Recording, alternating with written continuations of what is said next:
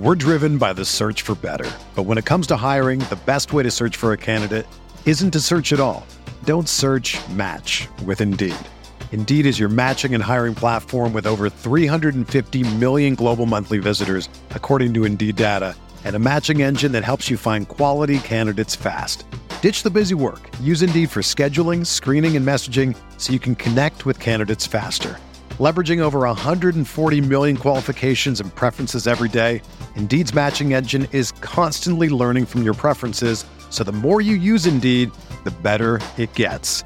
Join more than 3.5 million businesses worldwide that use Indeed to hire great talent fast. And listeners of this show will get a $75 sponsored job credit to get your jobs more visibility at Indeed.com slash BlueWire. Just go to Indeed.com slash BlueWire right now and support our show by saying that you heard about Indeed on this podcast. That's Indeed.com slash BlueWire. Terms and conditions apply. Need to hire? You need Indeed. This podcast episode is brought to you by Coors Light. These days, everything is go, go, go. It's nonstop hustle all the time. Work, friends, family expect you to be on 24 7. Well, sometimes you just need to reach for a Coors Light because it's made to chill. Coors Light is cold lagered, cold filtered, and cold packaged. It's as crisp and refreshing as the Colorado Rockies. It is literally made to chill. Coors Light is the one I choose when I need to unwind. So when you want to hit reset, reach for the beer that's made to chill. Get Coors Light in the new look delivered straight to your door with Drizly or Instacart. Celebrate responsibly. Coors Brewing Company, Golden, Colorado. Abner Mares is a world champion boxer, Olympian, sports commentator, and most importantly, dad to two little girls. Beloved by abuelas and hardcore fans alike, Abner is a pro at entertaining the world both in and out of the ring. On Blue Wire's new podcast, On the Hook with Abner Mares, we'll hear from Abner, his family, fellow athletes, and other people who made him the boxer and the man he is today. They chat about topics like the state of boxing, Abner's journey from a kid on the streets to boxing champ, his American dream, sports, music, culture, and family life, being a husband, and even being a girl dad. Listen to On the Hook with Abner Mares wherever you get your podcasts. Episodes in English out on Tuesdays, and episodes in Spanish out on Wednesdays. Blue Wire. Welcome back. This is the Big Blue Banter New York Giants football podcast. I'm Dan Schneier, joined as always by my co-host Nick Falato. Tonight we're going to give our quick recap, quick takeaways, reaction to the Giants' 22 to 21 loss to the Philadelphia Eagles on Thursday Night Football. Well, I think I was a lot more calm than I expected to be for that intro, but for those of you expecting calm, for those of you expecting positivity surrounding Dave Gettleman's New York Giants roster, don't expect to get it on this podcast. If you're coming for a rosy outlook after an epic collapse in a game the Giants should have won, you won't get it here. At least not from me. Nick, do you have anything different? I, I don't even know where to start this one. Yeah, I don't have anything rosy at all. That was uh, that was really gut wrenching. That was a, a very unfortunate loss to suffer. And with the Giants up, I even had this feeling. I was like, how is Carson Wentz going to find a way to come back? And that was before the Corey Ballentine penalty. I feel like as Giant fans, we just saw all this coming. And like as I would check Twitter intermittently, I would find just tweets from people on Giants Twitter saying things like, "Oh no, like not again. Uh oh, here we go." It's all culminates with Evan Engram doing what Evan Engram does. And we always talk about Evan Engram as this matchup nightmare, right?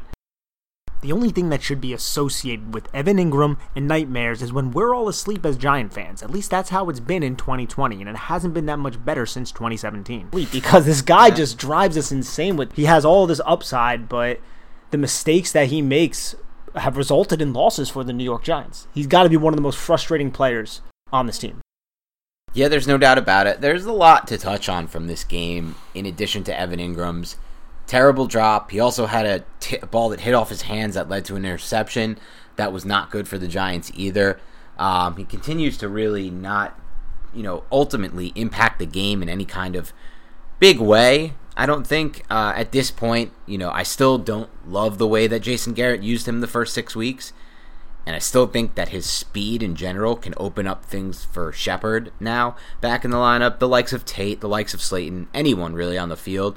But there is no future for Evan Engram on this football team. What ultimately happened was a guy who was expected to be a second, probably third round prospect ran a 4.42 at the combine.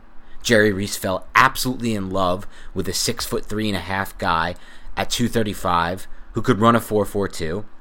What the Giants instead got was a guy who doesn't have the frame to block, so really isn't total liability. And we had, you know, former NFL player on here just a week ago, Fred Smoot, who basically said, "You don't. It's really hard to win in the NFL when you don't have two-way tight ends." I agree with that statement. You need two-way tight ends in this NFL league. You have to have guys who can be a threat in the run game or the pass game. You have to have guys who can't tip plays. You have to have guys who can't who won't blow up run plays based on their frame. Evan Engram's none of that. And in addition to that, he has concentration lapses all the time as a wide receiver. All the time. Like you said, countless times on this podcast, he catches the ball weirdly. It doesn't look like he really learned the best way to catch. Especially when he's he doesn't square. yes, when he's square, he does not attack the ball well with his hands. In addition to that, he's not a very good route runner. So at this point, he's a 4-4-2 athlete who Jerry Reese ultimately decided to draft instead of Ryan Ramczyk or TJ Watt. I'll give him less crap for Watt because he at the time looked more like a 3-4 guy and they were running a strict 4-3. But Ramczyk, when you have Ereck Flowers as one of your left ta- uh, starting at tackles and Bobby frickin' Hart as your other, to go weapon there, it was on. It, I mean, it's a terrible decision that you know ultimately comes back on this team. But I, if I Ulti- remember correctly, too, the reason I think Jerry Reese did that was because they wanted to get somebody to split the seam because everybody was playing too high against the Giants, covered two types of defenses, whether it be man or zone, because Odell Beckham Jr. was on the outside with Sterling Shepard, and they were like, "Well, if we get a tight end who could split the seam, that's going to result in." Just our offense taking advantage of middle of the field open type of defenses Yep. going to really stress the defense, and we never really saw that. We still never Not see consistently. it. We still never see it. And ultimately this game was an interesting one because the Giants grabbed that 21 to 10 lead with 6 minutes left and it looked like they finally might get an easy win, but obviously that never happens with this team. Then it looked like maybe they'll grind a win out and they're faced with third and seven, and Daniel Jones makes an absolutely big time throw. I did not like the second down call there from Garrett to run the football. I did not like that at all. I didn't think it would work. I didn't think at the time you should be playing to punt. I think at the time you need to play to win. But it didn't matter because on third down they got the look they wanted. That's what even Evan Engram said in the post game. We got the look we wanted, and Jones absolutely dropped a dime in there to Evan Engram. It was should we should be talking about this game as the game where Daniel Jones led the team to victory. He had an 80 yard run, and then he had perfect drop ball to Golden Tate for the first touchdown. That's two amazing plays. Then he would have had the perfectly dropped ball at the key time on third and seven to seal the game to Engram. And by the way, Engram can just lay out there, catch the ball, and ice the, and ice the game the, by running the next three downs and kick a field goal. Or he can just make a good play on it because the ball hits him in stride, catch it, use his speed to beat that safety who's still a little late there, and turn it into a touchdown. Then Daniel Jones has an unreal game. So it's just like the narrative changes after that one, obviously. But ultimately, in this game, I think there's a few things I want to talk about. I want to start with I liked some of the looks and some of the play calls Jason Garrett made in this game. There were some hole shots finally against zone coverage. Finally, some hole shots, including one that they should have hit to Sterling Shepard, but Andrew Thomas once again got beat by a quick inside spin move. I mean, it's not going to get talked about because it's so far down the list, but Andrew Thomas had arguably his worst game yet as a pro. This was to me the least on the broadcast angle, and obviously we'll have to wait for the All 22. On the broadcast angle, this was his most disastrous game. He ruined two drives and almost ruined another, if not for that nice pass to, to Lewis over the middle that led to continue the drive. But and luckily Jones got rid of that ball when Thomas got beat to Shepard because it could have been a sack and a loss that that killed him on that drive. And the other one where Thomas gave up the pressure, Jones avoided the sack, dropped it off to uh, one of the running backs, I forgot who, and he turned what should have been a seven yard loss into a seven yard gain. That was Wayne Gallman, yeah. I am sick and tired of people telling me to wait on Thomas at this point. Enough. Enough. It's seven games. It's half a season. And he still gets beat by, as Daniel Jeremiah moved the sticks. I don't know for those of you who listened to this game on the Amazon broadcast like I did, Daniel Jeremiah and Bucky Brooks called the game. And Daniel Jeremiah said, I saw it littered throughout his Georgia tape that he got beat on that inside move. He consistently got beat on that move. And when I watched him at Georgia, this was the worst pass protector, my opinion, by far of this group. I know that he had the stats, the PFF numbers, but that's because of, it had a lot to do, in my opinion, with context. When you projected to the NFL level and you have real freaking pass rushers, the best you're not going to see is that loser the Raiders took from LSU, who sucked anyway and thought was an overrated prospect. What's his name? Arden Key. Arden Key. No, the other dude. Uh, not Arden Key. The other dude who came out this year. I don't even know if he played at LSU. I'm so heated right now. Talk about the pass rusher. The guy who was drafted this year by LSU. You're talking about Caleb not LSU. Chaisson. Yeah. That's, that's, not the Raiders. That's the Jacksonville. Whoever Jags. got Chaisson. Yeah, yeah. Everybody points to this Thomas game against Chaisson. Chaisson sucks. He's been awful for the Jags this year, and I thought Chaisson was a bad, overrated prospect anyway. I know you like Chaisson a little more than me, and I, I did see the traits. I get it. He could still develop. It's so early, but he's been bad so far, and that's not the guy who you're going to face every week as Andrew Thomas. Okay, and now we're seven games into this Thomas tenure. At what point do we get to say this could be a freaking bust? At what point do we stop saying, "Oh, it's only seven games. Everybody lighten up on Andrew Thomas"? Meanwhile, Tristan Wirfs a freaking Mekhi Becton until the Jets forced him to play through injuries, and even Andrew Wills is playing respectable football. You had four tackles in this class, and Gettleman, to my opinion, took the guy who played at the SEC school, had the you know had a lot of reps at a big program, three years there, and they loved him when they met with Andrew Thomas. He was a stand-up guy. He's a good guy. He was a real leader of men. Throw all that out. You had two guys who blew up the combine from an athleticism standpoint in Becton and Wirfs, and not only that, it's not just about them blowing off the combine. That freakish athleticism shows up in their tape. There was upside for them to actually be worth the fourth overall pick. But you poured it in on this Thomas guy, and I've been never more frustrated than I am on this Thomas pick because this is not like the Jones pick. This is not like the Barkley pick. This is not like any other pick before. There were four tackles in this class. You had your choice of any of the four. You better get it right. But before we continue, let's take a quick break to hear a word from our sponsors. Even though sports had a break, your business didn't. You have to keep moving, and that makes hiring more important than ever. Indeed is here to help. Indeed.com is the number one job site in the world because Indeed gets you the best people fast.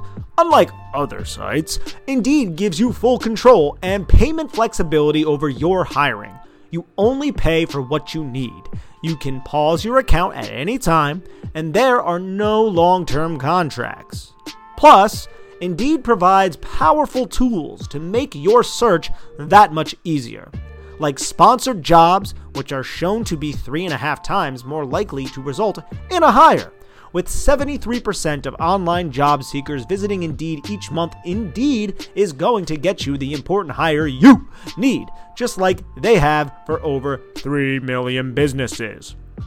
Right now, Indeed is offering our listeners a free $75 credit to boost your job post, which means more quality candidates you will see fast. Try Indeed out with a free $75 credit at Indeed.com slash BlueWire, all one word. This is their best offer available anywhere.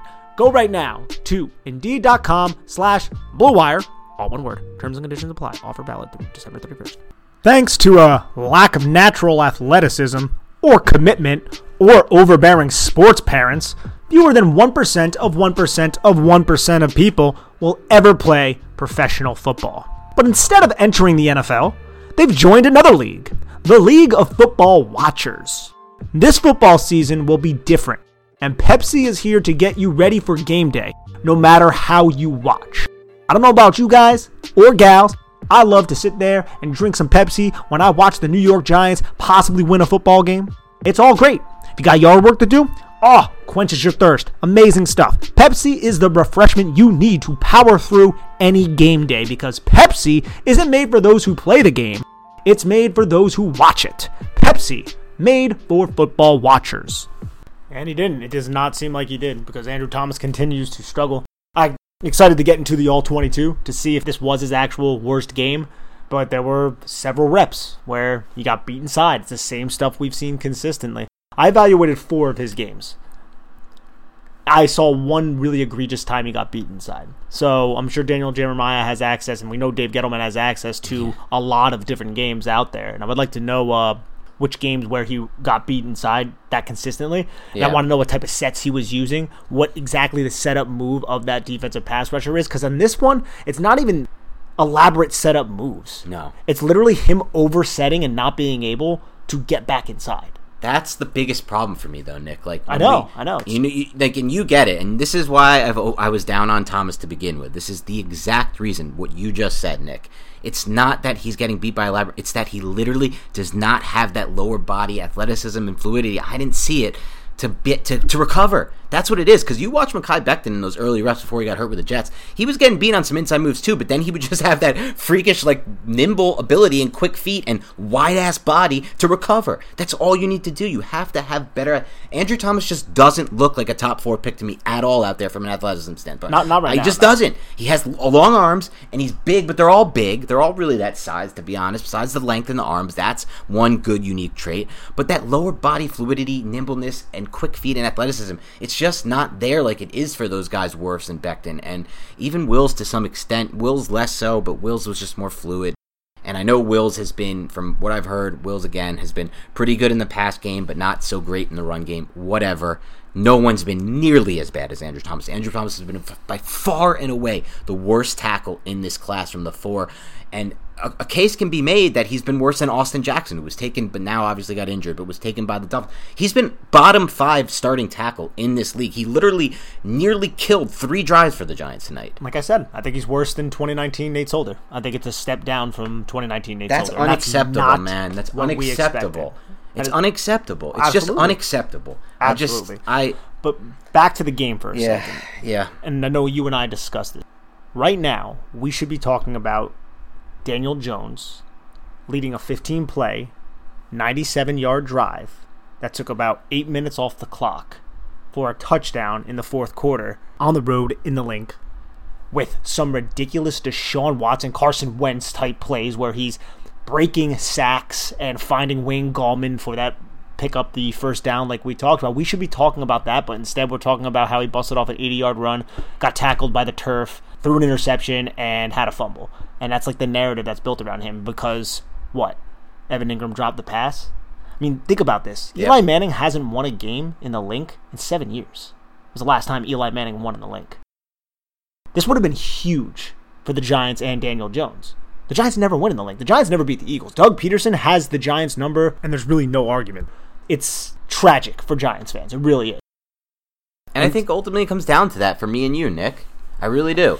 I don't think either of us had delusions of grandeur that this No, team was no. going to the Super Bowl. We just wanted a winnable game against the Eagles in Philadelphia, a team that they never seemed to be able to beat. Just beat down the Eagles, send them to one five and one, ruin their season, get to two and five, and just beat that team on the road. A game the Giants have had so much trouble getting over that hump, regardless of the season. Like you said, it doesn't matter who's at quarterback, doesn't matter if they're in the playoff hunt or they're not. And they had this game all but wrapped up 21 10 with six minutes left. Like you said, a demoralizing 15 play, 97 yard touchdown drive, taking eight minutes off the clock where Jones made individual great plays, and as did his teammates. And then finally, you know, you get the ball back. The Eagles score a touchdown that wasn't great. They so they went four plays, 78 yards in a minute 39. I don't know why Lewis was playing. I believe it was Lewis who was playing a little too far up on that Yeah. deep ball. I don't really know why, given the situation. You should be playing you should be letting the Eagles try to grind a clock there. Regardless, you get the ball back and you hit the pass, and that's what we should be talking about. It's so sad to me that Jones, who I think had a really good game. Now, this is what probably for me at least, I'll see what I can see with Thomas on the All 22, but I don't feel like I'm going to get much. I don't feel like my mind's going to change much. It's just the the stuff that he does bad is just so bad. It's egregious. It's egregiously bad. But with Jones, I'm interested. in- This is the player I'm most interested in on the all 22 because to me, from this broadcast angle, he played a hell of a game. Again, I mean, he's yeah. dealing with some of the worst pass protection you can imagine from his two tackles. Just unbelievably bad. He never has a clean pocket. He hit multiple hole shots. He hit the ball to Tate that was perfectly placed. He hit the ball to Engram that was perfectly placed. He hit the Shepard touchdown that was a that was a good throw. It was not not the hardest throw, but it was a good throw, good velocity. He hit multiple good passes, put the team on his back with a great 80 yard run and led, like I said, that 97 yard drive where you had a play where Andrew Thomas gets beat. He should be sacked. He scrambles out of the sack, turns into a plus seven, keeps the sticks, keeps keeps them in manageable distance, keeps the drive going. I don't think you know, Daniel Jones is some all pro quarterback. And I think ultimately, if he's going to win games for us, a lot like Eli Manning, except for in 2011, he's going to need a supporting cast around him. He's not Patrick Mahomes. I don't expect him to be. No one expects that of Daniel Jones. But neither is Ryan Tannehill. And Ryan Tannehill is playing some of the best football of any quarterback in the NFL right now. So, Absolutely, yeah. so they have to, but you know what? They just can't expect the world out of him every game. They just can't. They just simply can't. No, and it, that's what they're asking of him. It They're seems asking, like, yeah. and he was able to provide it to some extent in this game, and it just wasn't enough. And that is what is entirely too frustrating with this team, just in general. I, I feel like this team is cursed or jaded or something. Like they need to get the monkey off the back, kind of thing. Because I'm sure all, everyone listening to this has an interest in the New York Giants. When the Eagles got the ball and they hit the first play on that drive, on that four play drive, I think most Giant fans said, "Oh no, Game over. oh no." I literally got four texts in my group, four separate group text messages from four of my best friends and my family, and our family text, and every single one of them the same. The Giants will lose this game. They said it after the Engram drop. We knew. I knew it after the Engram. Oh, drop. after the Engram the drop, minute Engram sealed. dropped that pass, Yes. the game was over. And uh, something And that doesn't happen for every team. Some teams will somehow still pull it out. Not this Giants. team. something about the Engram drop too. They said it. Oh, we had the look we want, and then on the Golden Tate touchdown was the same look. It was Yeah. a co- it was a man coverage look. You want, yeah. I'm telling you, Daniel Jones. Like I don't think defenses show him a lot of those types of looks, and when they get it, he takes advantage. He takes advantage. Like and, and he's good at it too. You want to look for traits that show you as a fan that he can be our long-term fixture at quarterback, and the answer it's that. It's that defenses never, almost never give him those man looks, and almost never pressure him. And when they do, he takes advantage of it. Literally, almost every time. It's almost never that he misses. He sees it really well. He threw the ball to Tate. He threw the ball to Engram. He saw that hole shot to Shepard, which I think. I, I the good news is I think they're going to start doing that a lot moving forward, which is really good because Jones can hit that pass. He has the arm talent to make those outside hash throws, throws in between the zone.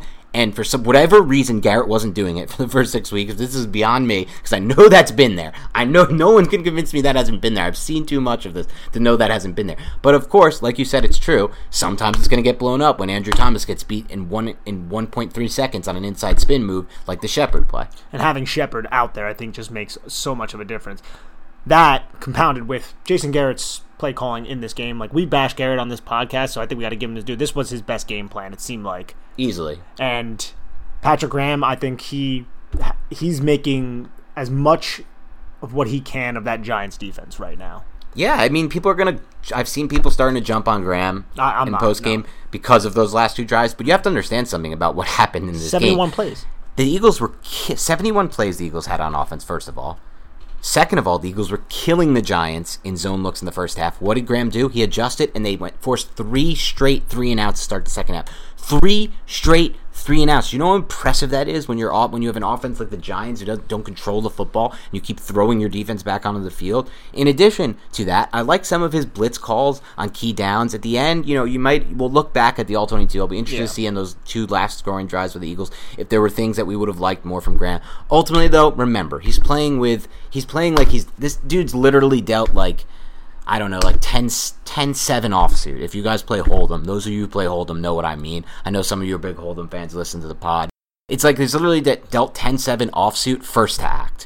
He, he needs to basically get a dream flop to even compete in the hand. When you got guys like Devante Downs out there, Nate Ebner, who we saw far too many snaps tonight, even Ryan Lewis. Let me talk some good about Ryan Lewis. He's not a long. I mean, come on, he's not great. Let's be honest with ourselves. He's okay at best, and you know, no edge presence. Literally, no one who wins one on one an edge. Markus Golden had a really nice rep tonight. That's one rep we're talking about against two in a dream matchup against a tackle who used to play rugby and a tackle replacing Lane Johnson who's off the scrap heap. And there's no immediate consistent pressure there. If they weren't going to get pressure in this game off the edge, they're not doing it all year. I can promise you, Giants fans, they will not be getting pressure off the edge all year. They're going to have to scheme up pressure for the rest of time this season because this was the dream matchup for the edge guys. Dream matchup against those two tackles. And so, how am I going to blame Graham for any of that when he's dealt this hand by Dave Gettleman? I'm just not going to.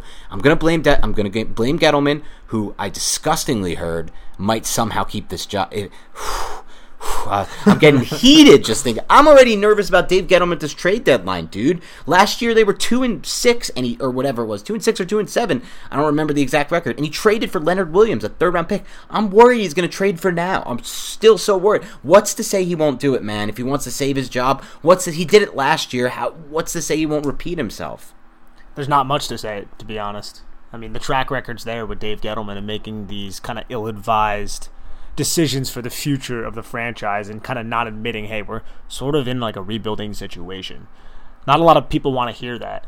No But one wants to hear that. No one wants to hear it. No, it's year especially three. general. it's year three. Yeah. I mean, it's just the roster he put out for this season is an absolute disgrace. I know he got unlucky in some spots, but it's a disgrace. Part of that is his doing. He traded multiple picks for one guy in Baker, and when that back back fails, you have to take the blame for that because you don't have to trade multiple picks. You could have used those picks on other guys that may have hit. When you use a third round supplemental on Sam Beal when no one even submits a freaking three, and I don't even think anyone's. I don't. I people probably submitted a four. No one submitted a three, and you were one of the first threes in that supplemental draft. You got to own up for that mistake when Sam Beal does nothing through three years. When you tr- use your third round pick on BJ Hill and he gets 10 snaps a game because you added a million guys at the same position, you have to own up for that mistake. He looks so, good out there too. and he looks great out there. It's amazing. BJ Hill can't get on the field because he traded a third round, early third for Leonard, and he used his one on Dexter. But like, it's just, and he inherited Dalvin. So I mean, it's just the way he's built this roster, the lack of any kind of understanding for positional value and draft capital, and the importance of having more picks. It's it's astounding to me that anyone could defend Dave Gettleman at this point, especially when you factor in he's got a ton of these evals wrong. Andrew Thomas ain't looking good. Will Hernandez, that's not a good eval at 34. I'm sorry, a 34th pick on a guy like this, Will Hernandez, who doesn't is not really good. He's okay. He's an average guard at best. He's not the guy who was taken one pick after him by the Colts, Braden Smith. He's nowhere close to that level. Okay, he's not even close. He's not Wyatt Teller, who was taken a round later by the Browns. He's nowhere close to that level. Development's huge as well, though. Just to be fair, I would say. But it's year three. I, I, I understand, but like development and coaching. Sure, but at year in year three, at some point, you have to say it's hope, also the player. It's also the player. Oh yeah, no, I'm not. I'm not trying to stick up. Where I'm just saying Braden Smith has a really a much more stable situation than There's what's, no doubt what's about it, on with the New York Giants. At this point, I think it's fair to say that the two players selected one pick or another. It's not all coaching when one guy's average at best and Hernandez. And it's not just these picks, man. He's got a lot of these evals Oh, wrong at this oh, point. Oh. I know. Like, I know. It's it's he's he's been an atrocious GM for them, unfortunately, and that's the roster they have right now. And we're gonna soon have to start talking about the future of this franchise. This is it, guys. We we could have fought along at two and five. This with a second division loss. I said it before the show on our all twenty two of last week's game, and I'm saying it again. This is it. Done. 0 2 in the division, 1 and 6. I don't want to hear about they're only two games back. I don't want to hear about any of this. You can't lose games like this. They did it twice. They did it against the Cowboys, they did it against the Eagles. Those were both games they should have won. Yeah, I know the, the the scripts could be flipped so much, but you know what? At the end of the day, I know we've talked kind of quite a bit on this podcast too about oh well they were close here. If this play happened, if this happened, we would have won the game. Well, guess what? Bad teams find ways to lose these games, and the Giants are finding ways to lose these games. You have to catch the ball in that situation. You have to execute your assignment in the block. You have to get depth in your drop, Ryan Lewis. Yeah, all of those things. I mean, Even and like you said, they compound on each other. Oh, 100%. And Jabril Peppers, I thought he had a great game, but in coverage, you got to get your head around there. You have to get your head around against someone like Boston Scott. Of course, he makes one heck of a catch. That guy just has the Giants' number, it seems like. In the last three games, he's absolutely destroyed this team. And it was a great ball by Wentz. Oh, well, Wentz had a couple balls that were like, what the heck are you doing? And he had a couple balls where it's like, that is one of the best throws you could see. Yeah, when people always like to compare Daniel Jones to Jameis Winston, I think Wentz is the better comparison for Jameis Winston in my mind because at times he just looks like he's unreal out there, and then at times he makes decisions that make absolutely no sense. The interception, the one where he threw across his body, and that Yeah, that probably was- should have been picked as well. Yeah. And you just look at this game, and it's it's just such a missed opportunity by the Giants. But I want to talk about some other things that went on in this game. I thought the addition of Sterling Shepard, who's clearly not 100%, but playing solid for what he's at right now, was just incredible for the Giants. His ability to get open, that route he had on the third down where Andrew Thomas got destroyed by an inside move and Daniel Jones had to roll to his right in the second quarter and threw that quick, I think what'd you call it? It was like a stop. It was um That was a pivot route. pivot route. Yep. Yeah. I They don't run, know why- that, they run that a lot. they be run it a lot, Yeah. but to be honest, no one really creates any kind of separation on it besides Sterling Shepard. Shepard's really good at selling. Like, Yeah, he he's really sells the good hell out of that because he sells on the route. You sell like you're going inside. Yeah. and then you got to plant on that outside Yep, foot, which he's off at. of it, flip your hips, and then go right back outside. He's amazing at doing it. He's very quick, and the route in the end zone too. Yep. it's a really nice route. Yep. And I know uh, I think uh, Aikman and Buck uh, kind of went over how that route they like to use banjo coverage, which is switch coverage and man coverage down at the uh, goal line. The Philadelphia Eagles do. So when Darius Slayton went inside, they were going to switch from the number two defender would have taken him, and then the number one defender would have take Sterling Shepard. Sterling Shepard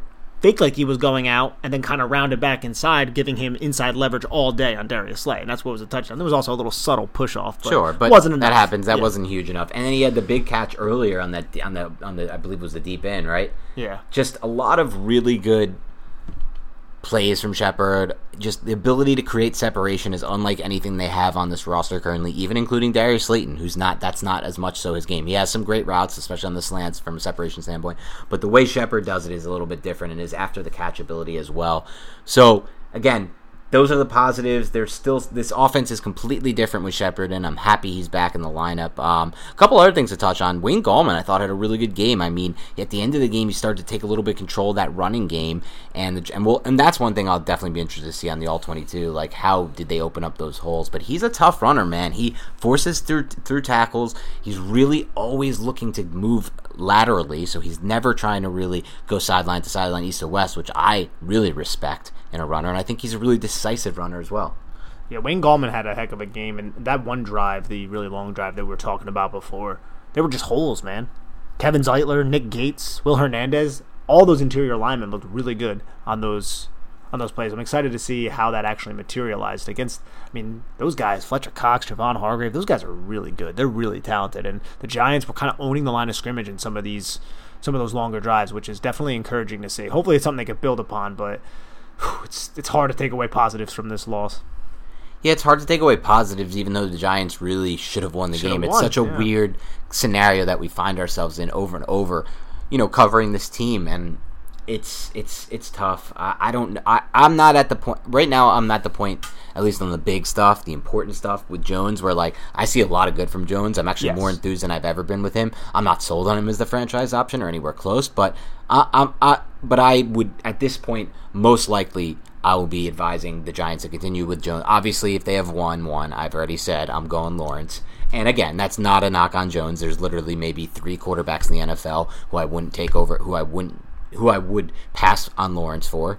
Um, and that's maybe even you know stretching it from that from that matter. But again, there's so much to like from Jones tonight. Really, the only negative plays were the interception, where he might have kind of misread and misdiagnosed the blitz that the Eagles backed off on. The fumble at the end, but that's just a joke. There's like thir 24 seconds on the clock. They got to go 70 yards. Like nothing's open against the. They're getting a look where literally nothing's open. And like, yeah, I guess he holds the ball too long, but I don't care. That the game's over by that point because of Engram, because the defense allowed them to get in. So Yeah, the interception too. Yeah, he might have misdiagnosed the blitz, but he still put the ball in front of Evan Engram, and Evan and Engram everything hit off his hands. Yeah. and that's just something that I mean. Evan Engram had a costly drop against the Rams. He had a costly drop week one against Pittsburgh. He had the fumble. Uh, there was a fumble on the end around that I think was accredited to Daniel Jones, but you should catch that if you if you are Evan Engram in those kind of situations. So.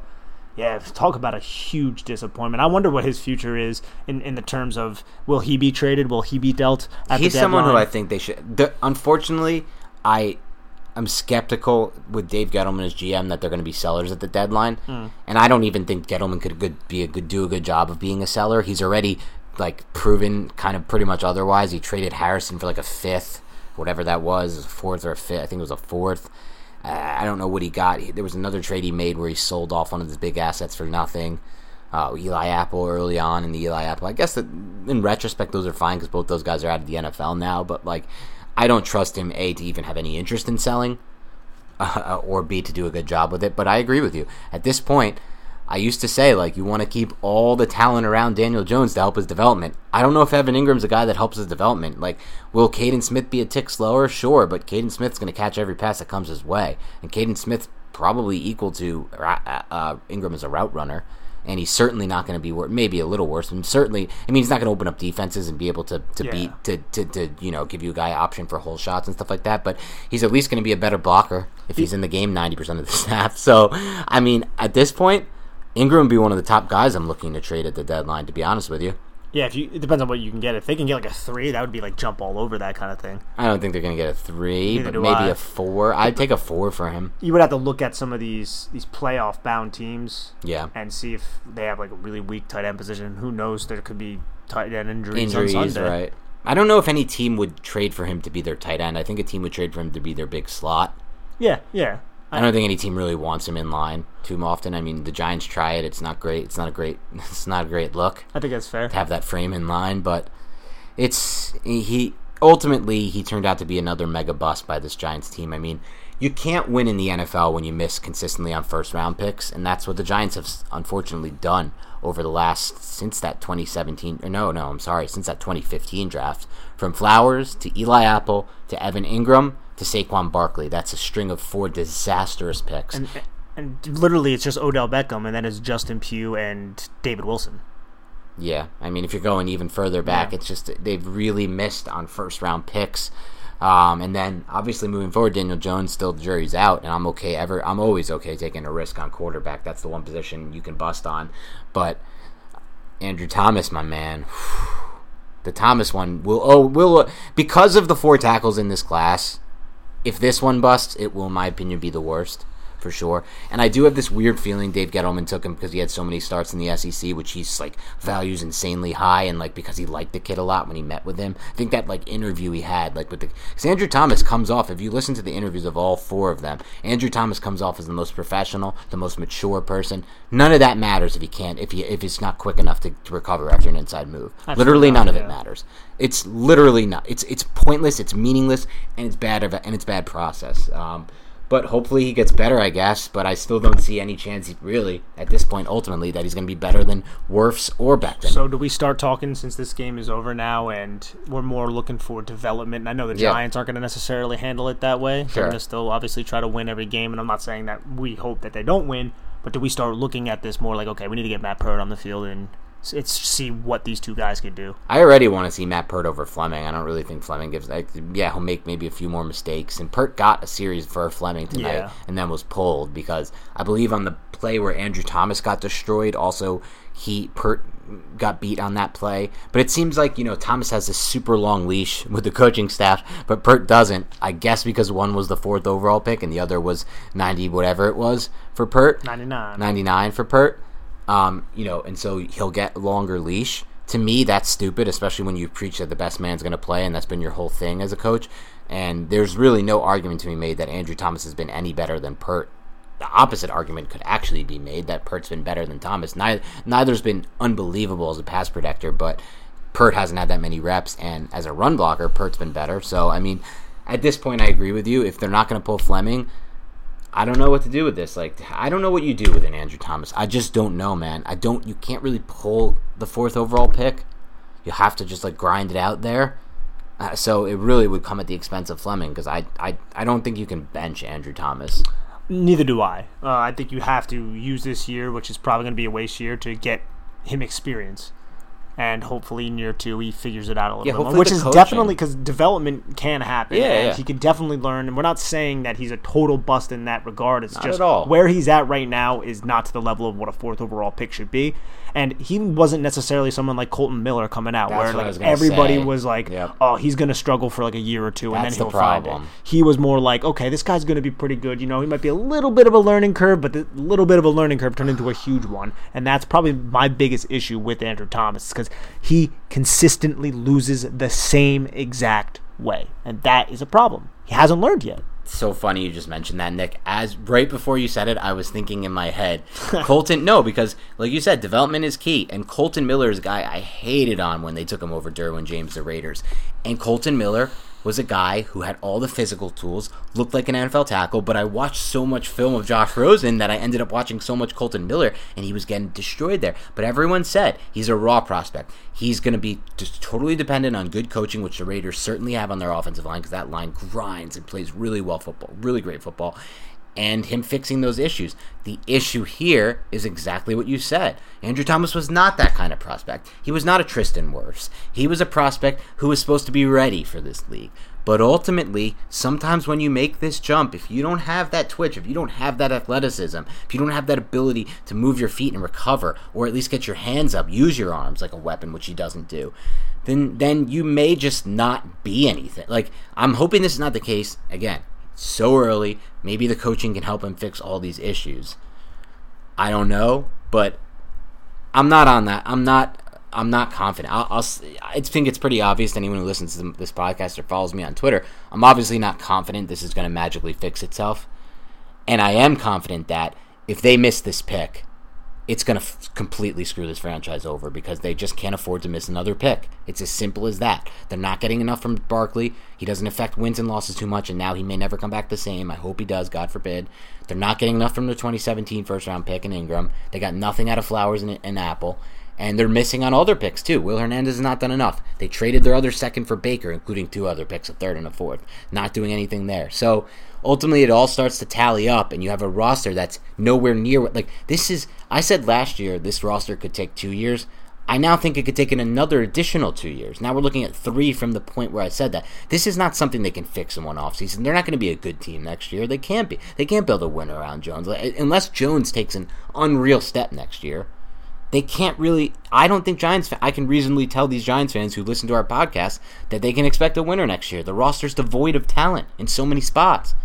I'm not going to go that far, but I, I do agree. How do you fix this in one offseason, Nick? I'm curious. You would, you, you would, need the offensive. You would need the players on the offensive line to just develop. to take massive jumps. So sure, they, okay. so you're relying on a development kind of yes, uh, a style aspect of, of everything. Yeah. I think that's one way, and they have the pedigree for that. They've shown it on a lower level in college. Yeah. It's just you need this to translate to the NFL. That's not a given because that's why Right. busts happen all the time. But that's what you would be relying on. And Sure. as for the defense, I think that is a much brighter spot than really the offense, especially the offense. Well, really, the offensive line and the skill position players. Because outside of Sterling Shepard and Saquon Barkley, who's coming off of an injury, you like we like Darius Slayton, but like we don't have like a like a Jerry Jeudy, you know, or like a or a premier wide receiver, or really a premier playmaker. We have solid pieces, and I think if Jones was paired with someone who was an incredible playmaker, it would probably alleviate a lot of the struggles that he has in terms of these skill position players. But it's always going to come down to the offensive line.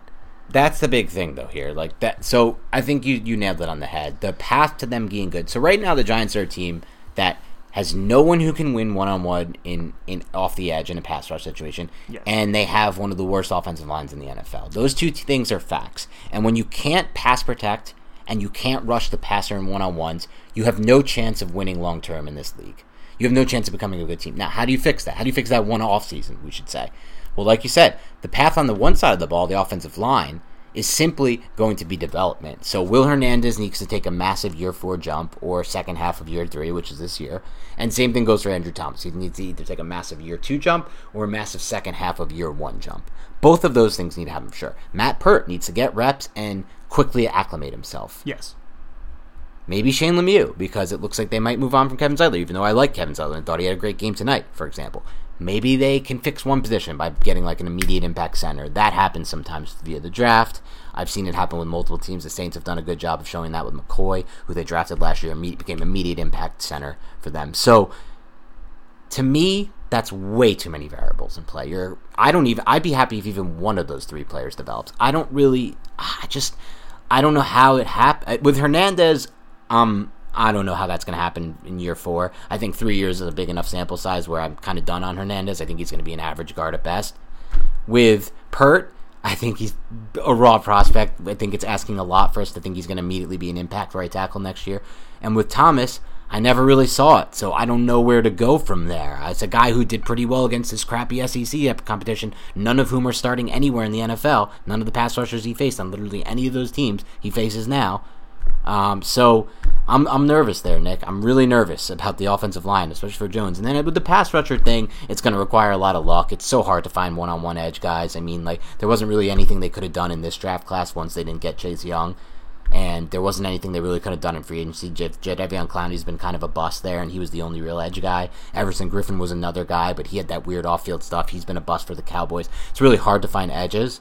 Maybe Gregory Rousseau will be that guy. That'll be a guy we'd look into out of Miami. He opted out. We'll have to dig back in the 20, uh, 2019 film to, to, to, do, to see that one. But They'll be in. They'll be in line to draft him. the path feels to me, unfortunately, really, really rough. It It's bleak. It's bleak, unfortunately. But ultimately, we're here for you guys, and hopefully, Of course. hopefully there will be a path that we can carve out, that we can find, that we can definitively tell you guys, and hopefully as the season goes, there'll be more building blocks that emerge. I think we start to see it in some ways. Every game, there's somebody new who plays a little better than expectation, I believe, for this team.